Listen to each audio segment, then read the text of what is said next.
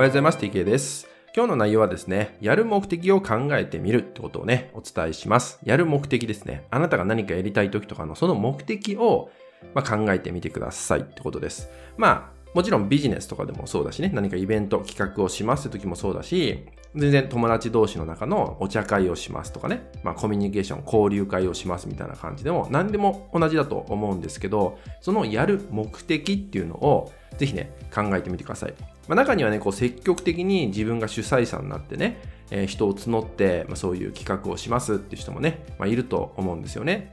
でその時に、まあ、僕自身も結構そういうのを企画したりとかすることあるんですけど、そこで、まあ、人が集まる時と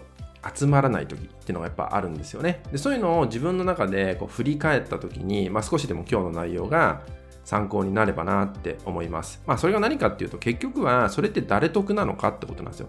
そもそもそれってやることによって誰が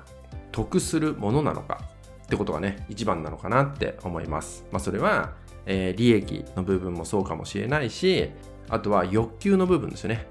えー自分の欲求または、えー誰か他人の欲求を満たせるものになるのかなとかねそういうのも考えていくことが大事だと思うんだけどそれが誰得なのかってことなんですよ。でただねうまくいかない時っていうのは、まあ、僕の経験も含めなんですけど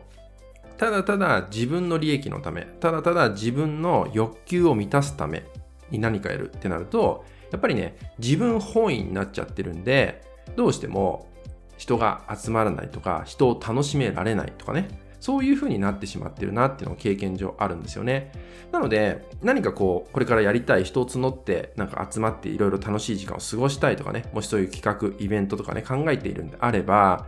目的をですね、2つに決めてみるといいと思うんですね。もちろん僕たちって自分自身の欲求を満たしたいとかっていうのはあると思うんですね。だからそれがえーないってことはないからそれも自分の中でまず理解するといいですよね、まあ、例えばその企画をしたことによってすごいですねと言って認められたい、まあ、いわゆる自分の承認欲求を満たしたいっていうねそういう願望少なからずあるんじゃないかなと思うんですねでそれが別に持つことが悪いとかじゃなくてその欲求を持っているってことを自覚することが大事かなと思います。ただそれだけだと人なんて集まんないと思うんですね。いや、あなたのためなんかじゃってなっちゃう人もいるかもしれないから、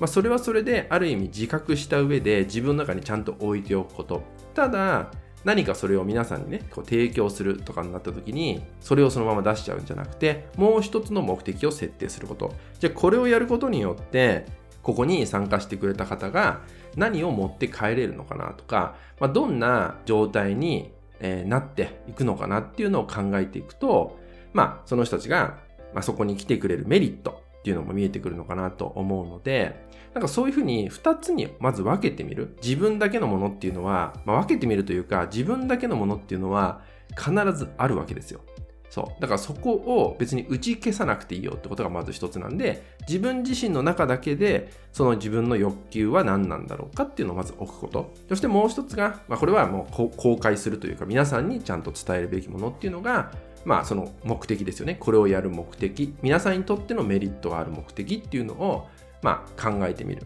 てことが大事かなって思うし、それを伝えてあげる。ってことが大事なのかなと思うので、まあ、最終的にやっぱりこう誰得なのかってことになるんですけど、まあ、参加してくれた人の得になることなんだけど自分の欲求も出てきてしまうのは仕方がない。だからそこを自覚する。何が必要かっていうと自分との対話。自分自身とのコミュニケーション。自分の本音をまずはあなた自身が自覚していくといったことが大切になるんで